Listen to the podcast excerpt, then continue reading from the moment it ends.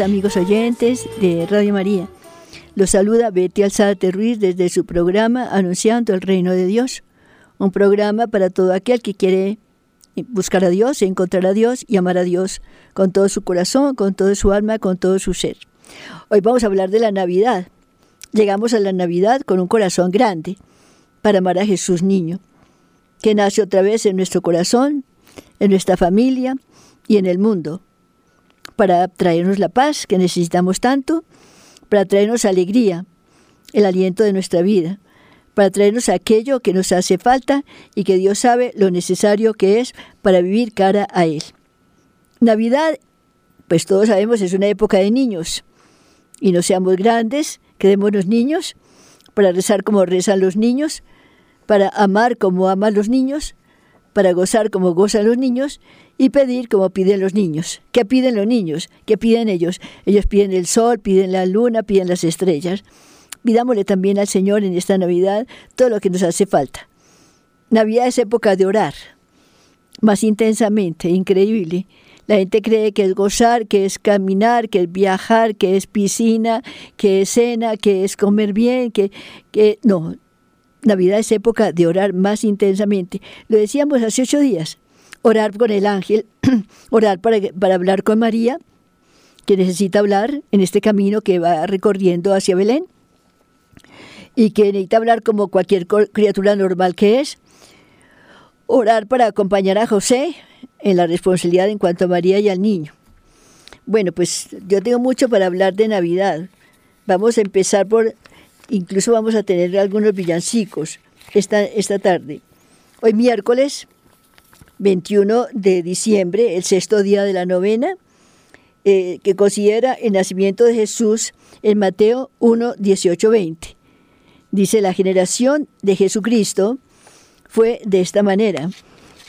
Su madre María estaba comprometida con José y antes del matrimonio quedó embarazada por obra del Espíritu Santo. José, su esposo, que era hombre justo y no quería poner en evidencia, resolvió repudiarla en secreto. Así lo tenía planeado.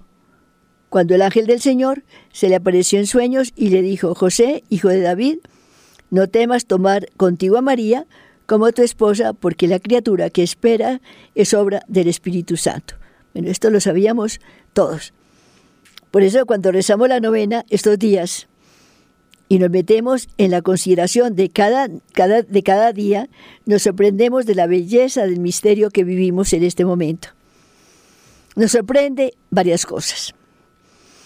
Nos sorprende la grandeza de María, su silencio, su sí a toda circunstancia, especialmente el viaje a Belén, que realiza por aquellos lugares montañosos, con subidas y bajadas, con caminos de herradura, con diferentes climas, calor, frío, viento, noche oscura, nieve, peligros en los caminos, precipicios, brisa, etc. María soporta todo con amor. No hay en ella ninguna protesta, callada, rezando y amando, amando al que lleva en su seno nos sorprende el sí de María a todo y en todo. También nos sorprende el sí de José, el que era más débil que María y que tenía el don de lágrimas. Yo pienso que derramó muchas lagrimitas en ese penoso viaje a Belén, que culmina dentro de tres días. Cuando después de llegar a Belén y de no encontrar posada, va, va derecho a la cueva donde José había pernoctado cuando joven era pastor. María da a luz a Jesús, como ya lo hemos dicho en las revelaciones de Ana Catalina Emery en alguna oportunidad. Ahora vamos a regresar a Ana Catalina Emery. Estos días que nos quedan antes del nacimiento del niño Jesús, hemos de prepararnos con todas las de la ley. Y lo mejor que podemos hacer es oración, oración con los villancicos que el mundo entero canta y que expresan mucho lo que hay en cada corazón. Entonces, vamos al primer villancico. Yo voy a, tomar el, el, camino del tamborilero. El camino que lleva a Belén baja hasta el valle que la nieve cubrió. Ese camino que María y José recorrieron, también lo quiero recorrer yo. Pero ¿saben una cosa? Vamos a un corte musical, vamos a ver si nos ponen el tamborilero para nosotros meternos de verdad en ese camino de oración con este villancico tan famoso de Rafael.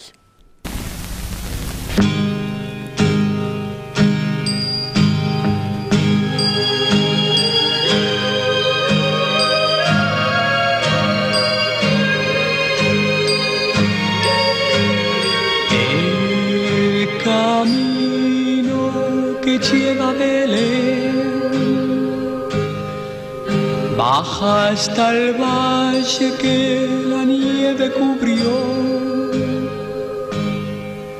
Los pastorcillos. Ese camino que María y José recorrieron, también lo quiero recorrer yo. Sé que hay mucha nieve, que la nieve cierra los caminos, cubre los animales. Yo he visto caballos en una caballeriza en los Alpes de Austria cubiertos de nieve y hay que quitarle rápido la nieve porque si no se enferman. La nieve cubre los automóviles, que deben tener llantas especiales para rodar sobre nieve, porque si no se deslizan y entonces es peligrosísimo.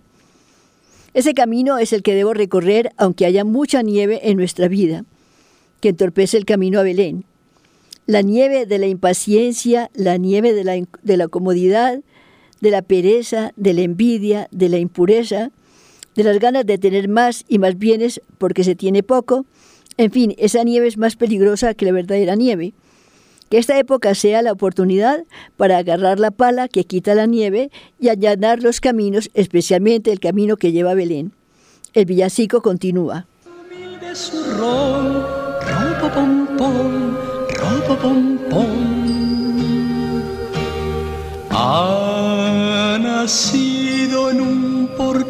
De Belén, el niño Dios. ¿Qué es eso?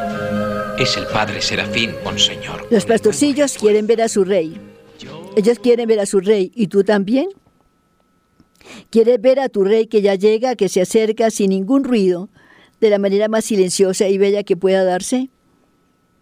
En el mundo, hoy por hoy, hay mucho ruido, viajes, compras, preparación de comidas, que si el pavo, que si cordero, que si vino, que si postres, etc. Hay mucho ruido por fuera, entonces ojalá haya mucho silencio por dentro, en tu corazón. Porque yo considero que los amantes de Dios, los verdaderos hijos de María, no están en ese ruido, ni en, ese, ni en esas carreras de solo carreras de comer, beber y gozar los verdaderos hijos de María piensan en acompañarla en su oración, en su silencio y en su sí a toda circunstancia difícil que se presenta. Para ver a Jesús se ve y se contempla en silencio, en plena oración, no en medio de, de rumbas ni de bullicio de música. Esa es una forma de expresar el pueblo la alegría, puede ser verdad, pero lo del cielo, el nacimiento de Jesús, que es el cielo en la tierra, se vive más en el corazón que por fuera. Quisiera poner a tus pies algún presente que te agrade, Señor. Les traen regalos en su humilde zurrón, ropo pompón, ropo pompón. Los pastorcitos le traen regalos al niño Dios ¿Y tú qué, regalos le traes al niño Dios? ¿Qué propósitos, qué resoluciones has tomado?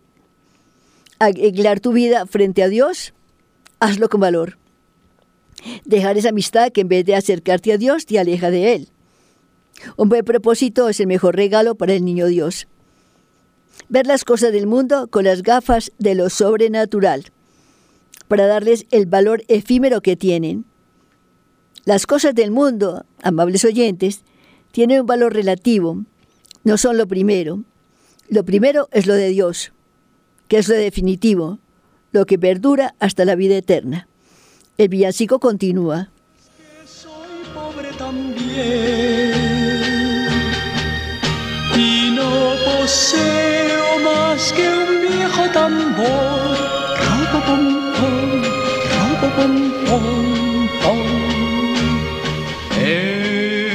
Ha nacido en un portal de Belén el niño Dios.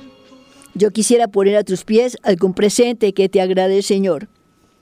¿Qué presente preparas en este momento a tu Señor Dios? Amable oyente, es un examen, un poquito de examen que estamos haciendo en este programa, el último antes de, de finalizar el año. ¿Qué presente preparas en este momento a tu Señor Dios? Prepárale lo que le gusta. Prepárale una buena dosis de humildad, por ejemplo. Humildad. Haz propósitos de humildad, la más excelsa de las virtudes, junto con la caridad. No una caridad boba, aquella que piensa que la caridad está solo en dar, cuando la caridad más que dar, más que dar está en comprender, en amar a los que no nos aman, a los que nos hacen sufrir y llorar, a los, a los que nos ofenden porque sí, a toda criatura hemos de amar porque es hijo de Dios. ¿Qué otro presente preparas para sorprender al niño Dios? Porque el, el, el villancico dice, algún presente te agrade, Señor, que te agrade, Señor. Pensemos que agrada al niño Dios. Pues yo estaba pensando esta mañana, ¿qué agrada al niño Dios? Le agrada todo. Le agrada la humildad, le agrada la caridad, pero le agrada, ¿saben qué le agrada mucho al Señor? El desprendimiento de lo terreno. Por ejemplo, la persona que toma mucho, dejar de tomar. La persona que fuma mucho o demasiado, empezar por fumar menos. La persona mal geniada, pues, pues hace un propósito de arreglar el genio. La persona que por todo se ofusca, que, o la persona desordenada, pues el propósito, Señor, el propósito, y ese es el mejor regalo que le podemos hacer al Señor, Señor, yo oigo el propósito de ser este año más ordenada. La persona que solo piensa en comer y beber, lo mejor que se pueda, y gasta mucho dinero en comer y beber muy bien. Entonces, ¿qué le podemos regalar al Señor? Un propósito lindísimo, ser sobrio en ese, ese sentido del comer y del beber. ¿Qué más agradará al niño Jesús?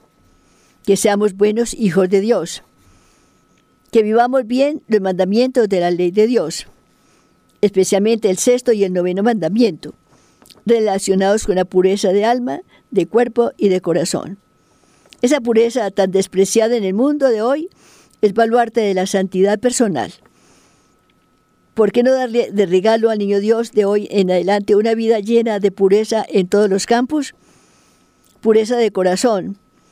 ¿Qué regalo más lindo para el niño Dios? ¿Y por qué no le damos, no le regalas tú tu corazón? Regálale a, Dios nuestro Señor, dile también en secreto los que quieran, ¿no? Es los que quieran, los amantes de Jesús, los amantes de María, los amantes de José. Entonces estamos metidos en oración. Los villancicos son un motivo de oración. Los villancicos no son por cantar y por cantar y por cantar bobamente, no. Los villancicos son para hacer oración. Entonces, esa, terminemos, los horas, la, que terminemos la oración, el villancico que estamos oyendo, diciéndole al Señor, ¿por qué no te entrego mi corazón? Yo te entrego mi corazón, yo te entrego mi vida, yo te entrego todo lo que soy y todo lo que tengo. Vamos a un corte musical y continuamos con este tema de la Navidad del villancico El Tamborilero.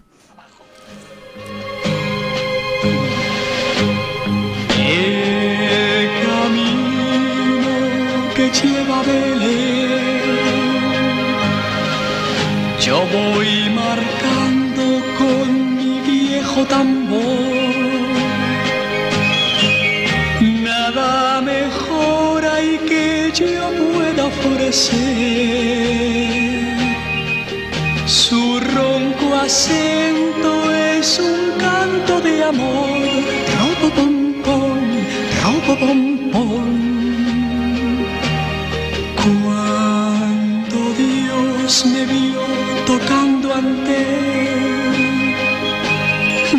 Sonrió.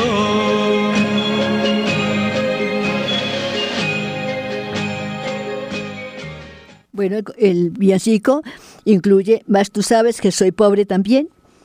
Somos pobres, muy pobres. porque todavía estamos apegados al mundo, a las cosas del mundo, cuando debemos estar apegados solo a las cosas de Dios, a las cosas de arriba. Recordemos que la pobreza en el cielo es distinta, muy distinta a la pobreza del mundo. En el mundo pobreza es carencia de dinero y de bienes. En el cielo pobre es aquel que puede estar llenísimo de dinero, pero está muy lejos de Dios, o no conoció a Dios, no aprovechó a Dios, no, no, miró, no miró a Dios. Y la pureza es requisito indispensable para amar. Repito, la pureza es requisito indispensable para amar, aunque no es la primera ni la más importante de las virtudes, ni la vida cristiana se reduciría a ella. Sin embargo, sin castidad no hay caridad. Y es esta la primera virtud y la que da perfección y fundamento a todas las demás.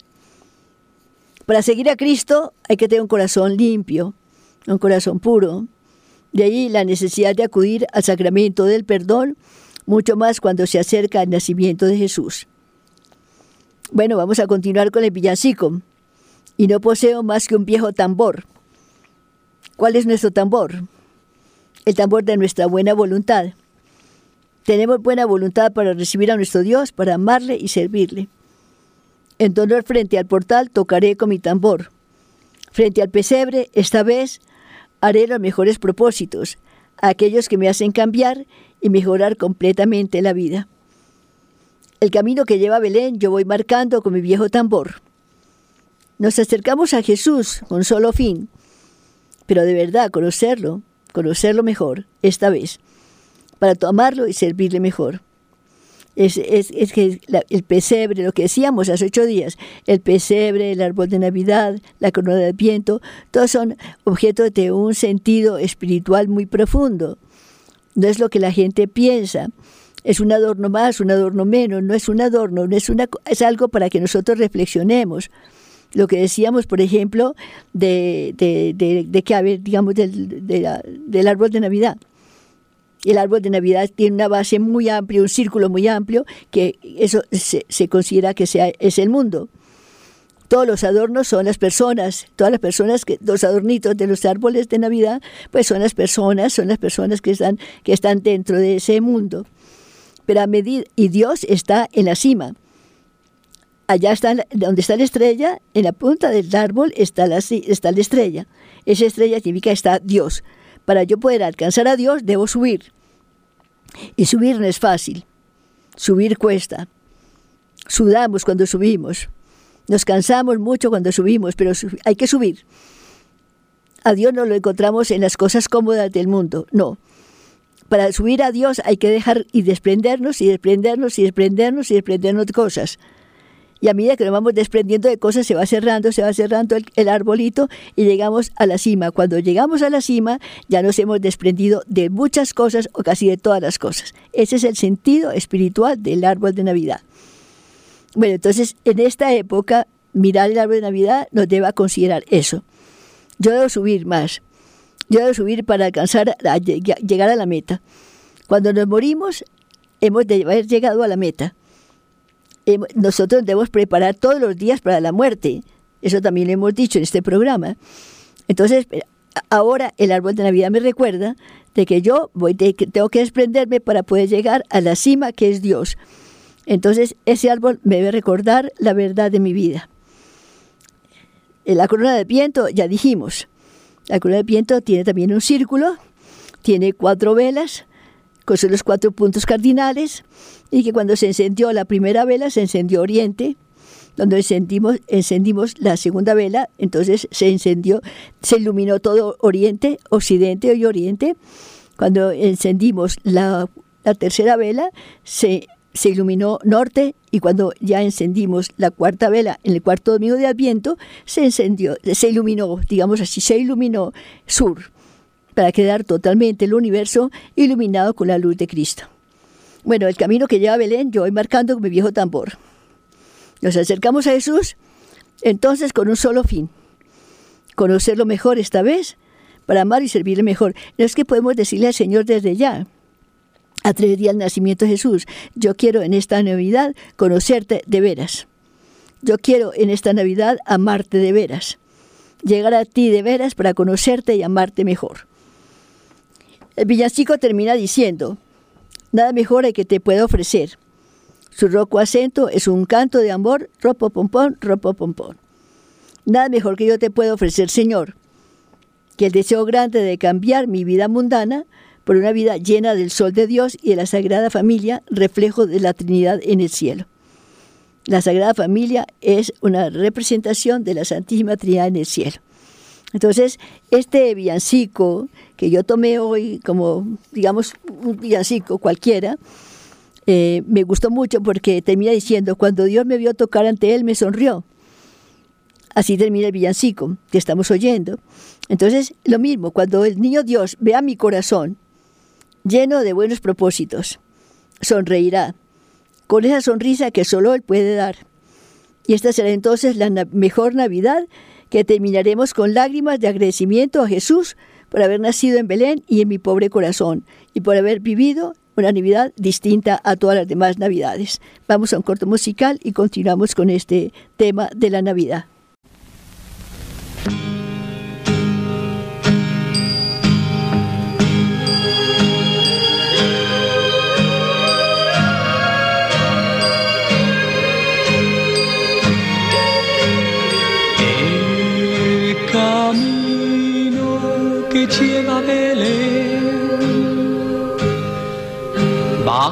Hasta el valle que la nieve cubrió. Los pastorcillos quieren ver a su rey. Le traen regalos en su humilde zurrón. Ropa pom pom, ropa pom pom. Ha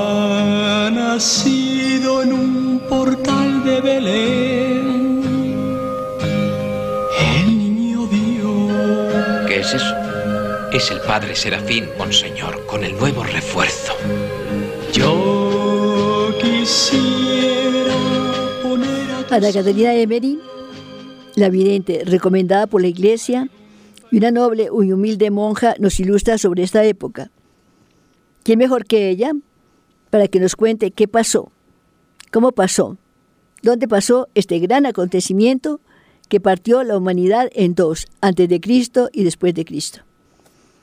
Dejemos pues que ella, Ana Catalina Emery, sea la que nos cuente lo que sucedió en esta fecha, tan importante para la humanidad y para cada uno de nosotros. Entonces, según Ana Catalina Emery, nos habla así del nacimiento de Jesús. Cuando volvió a la gruta, está hablando del camino de José y de María cuando regresan de la ciudad donde no encontraron albergue. Cuando volvió a la gruta, antes de entrar, José vio a la Virgen rezando de rodillas sobre su lecho, vuelta de espaldas y mirando al oriente. Le pareció que toda la gruta estaba en llamas y que María estaba rodeada de luz. Esto se refiere al 24 de diciembre por la noche, de una luz sobrenatural. José miró todo esto como Moisés la zarza ardiente, ardiendo. Luego, lleno de santo temor, entró en su celda y se postrenó ante el suelo en oración. He visto que la luz que envolvía a la Virgen se hacía cada vez más deslumbrante.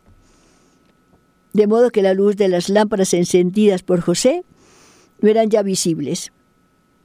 María, con su amplio vestido, estaba arrodillada con la cara vuelta hacia oriente. Llegada la medianoche, vi, la vi arrebatada en éxtasis, suspendida sobre el lecho. El resplandor en torno a ella crecía por momentos. Toda la naturaleza parecía sentir una emoción de júbilo hasta los seres inanimados. La roca de que estaban formados eh, el suelo y el atrio parecían palpitar bajo la luz intensa que los envolvía. Luego ya no vi más la bóveda.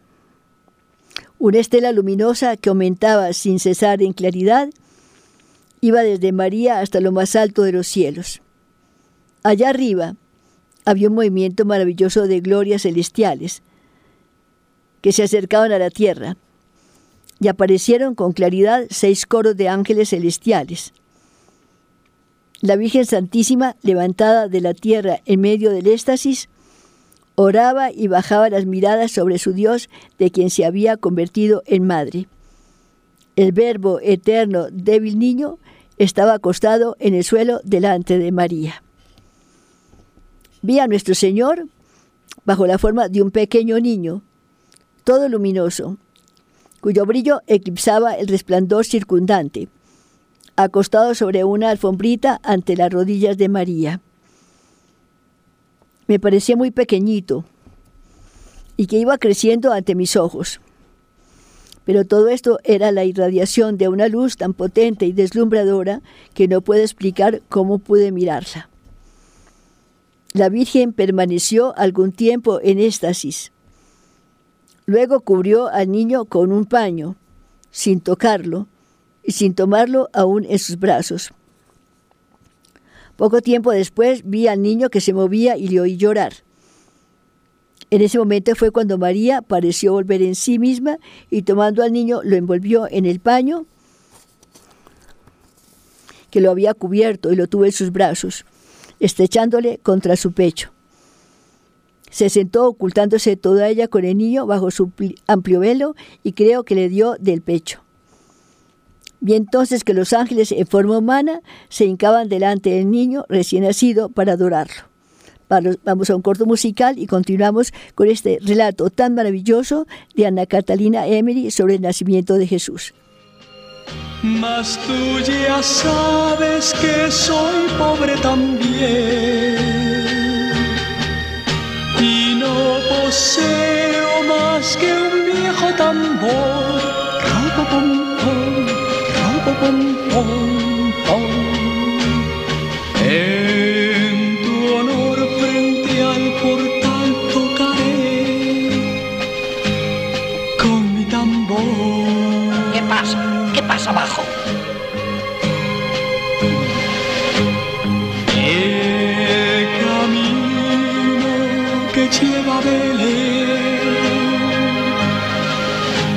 Voy marcando con mi viejo tambor. Nada mejor hay que yo pueda ofrecer. Su ronco acento es un canto de amor. Robo pom pom, robo pom pom. Cuando había transcurrido una hora desde el nacimiento del niño Jesús, María llamó a José, que estaba aún orando con el rostro pegado a la tierra. Se acercó lleno de júbilo, de humildad y de fervor. Solo cuando María le pidió que apretase contra su corazón el don sagrado del Altísimo, se levantó José, recibió al niño entre sus brazos y derramando copiosas lágrimas de pura alegría, dio gracias a Dios por el don recibido del cielo. María fajó al niño. Tenía solo cuatro pañales. Más tarde vi a María y a José sentados en el suelo, uno junto al otro. No hablaban, parecían absortos en muda contemplación. Ante María, fajado como un niño común, estaba recostado Jesús recién nacido, bello y brillante como un relámpago. Ah, decía yo, este lugar encierra la salvación del mundo entero y nadie lo sospecha. He visto en muchos lugares, hasta en los más lejanos, una insólita alegría, un extraordinario movimiento en esta noche. He visto los corazones de muchos hombres de buena voluntad reanimados por una ansia plena de alegría y en cambio los corazones de los perversos llenos de temores. Hasta en los animales he visto manifestarse alegría en sus movimientos y brincos. Las flores levantaban sus corolas, las plantas y los árboles tomaban nuevo vigor y verdor y esparcían sus fragancias y perfumes. He visto brotar fuentes de agua de la tierra. En el momento mismo del nacimiento de Jesús, brotó una fuente abundante en la gruta de la colina del norte. Vamos a un corte musical y continuamos un poco más con este tema de la Navidad que es tan bello.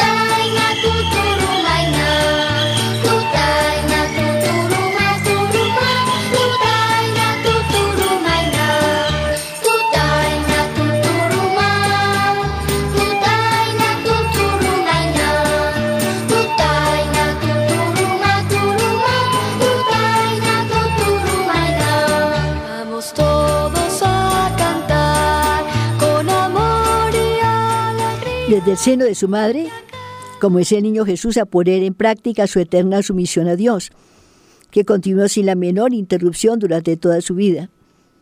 Adoraba a su Padre eterno, le amaba, se sometía a su voluntad, aceptaba con resignación el estado en que se hallaba, conociendo toda su debilidad, toda su humillación, todas sus incomodidades. ¿Quién de nosotros quisiera retroceder a un estado semejante en el pleno goce de la razón y de la reflexión? Por ahí entró el divino niño en su dolorosa humillación carre- eh, humillante carrera. Así empezó a anonadarse delante de su Padre, a enseñar lo que Dios merece por parte de su criatura, a espiar nuestro orgullo, origen de todos nuestros pecados. Debemos hacer una verdadera ora- oración. Empecemos por formarnos de ella una exacta idea, contemplando al niño en el seno de su madre. El divino niño ora y ora del modo más excelente. No habla, no medita, ni se deshace en tiernos afectos. Su mismo estado lo acepta con la intención de honrar a Dios en su oración y en ese estado expresa altamente todo lo que Dios merece y de qué modo quiere ser adorado por nosotros. Unámonos, amables oyentes, a las adoraciones del Niño Dios en el seno de María. Unámonos a su profundo abatimiento y sea este el primer efecto de nuestro sacrificio a Dios. Desaparezcamos a nuestros propios ojos y que Dios sea todo para nosotros. Ya hemos visto también la vida que llevaba el niño entonces Jesús en el seno de María. Veamos hoy la vida que lleva también María durante el mismo tiempo. María no cesa de esperar el momento en que gozaría de esa visión beatífica terrestre, la faz de Dios encarnado. Estaba a punto de ver aquella faz humana que debía iluminar el cielo durante toda la eternidad. Iba a leer el amor filial en aquellos mismos objetos cuyos rayos deberían esparcir para siempre la felicidad de millones de elegidos. Iba a verle en la ignorancia aparente de la infancia, en los encantos particulares de la juventud y la serenidad reflexiva de la edad madura. Tal era la vida y expectativa de María. Era inaudita en sí misma, mas no por eso dejaba de ser el tipo magnífico de toda vida cristiana. No nos contentemos con admirar a Jesús residiendo en María, sino que pensemos que nosotros también reside por esencia, potencia y presencia. Vamos al último corte musical para terminar con ese tema de la Navidad.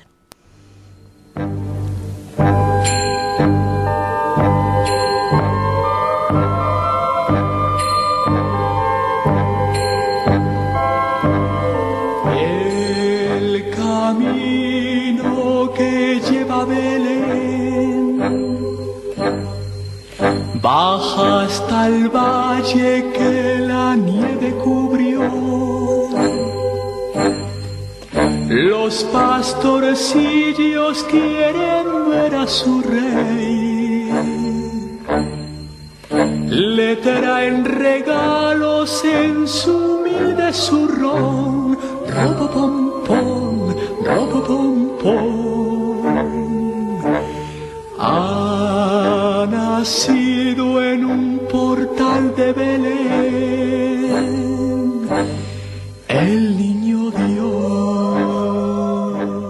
Jesús había sido concebido en Nazaret, domicilio de José y de María. y allí era de creer que habría de nacer según todas las probabilidades. Mas Dios lo tenía dispuesto de otra manera. Y los profetas habían anunciado que el Mesías nacería en Belén de Judá, ciudad de David.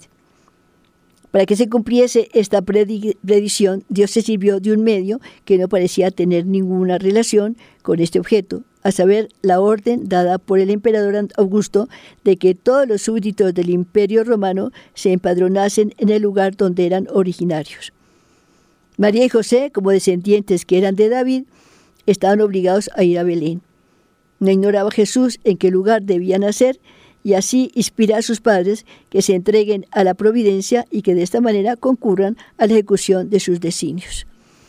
Entonces terminamos pues deseándoles a ustedes una Navidad llena de, de alegría, sí, una alegría sobrenatural muy profunda, llena de oración, mientras la gente canta villancicos, que cada villancico que ustedes oigan en estas épocas, en esta época, cada villancico los lleve a una consideración profunda de lo que se está diciendo.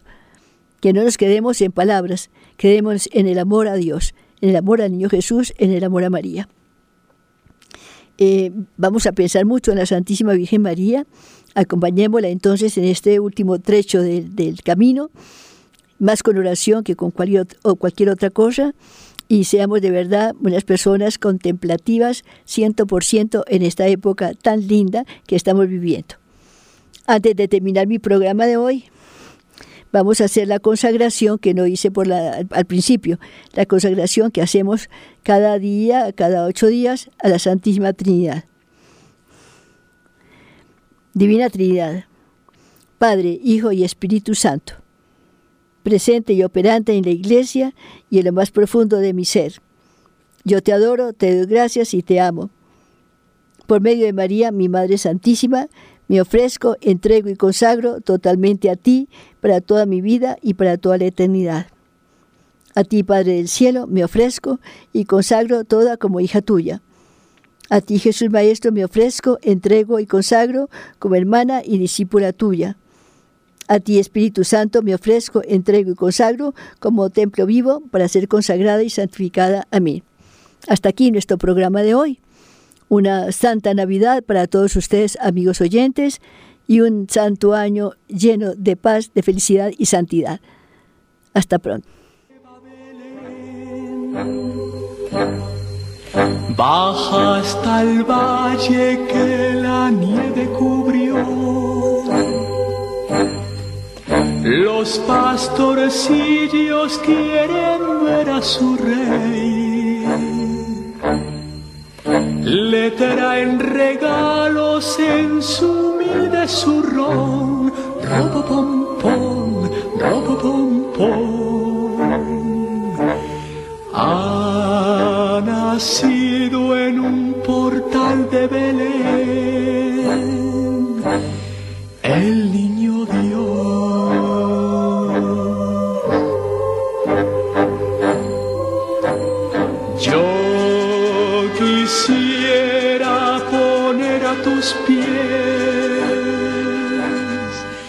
Algún presente que te agrade, Señor. Mas tú ya sabes que soy pobre también y no poseo más que un viejo tambor. Robo pom pom, robo pom pom pom. En tu honor frente al portal tocaré con mi tambor.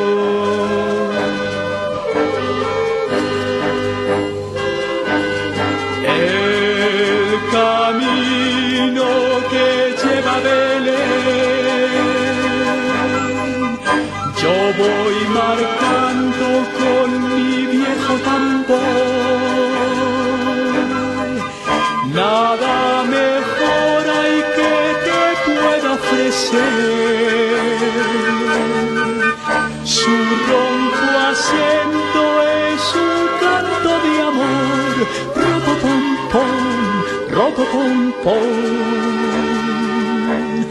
Cuando Dios me vio tocando ante él, me sonrió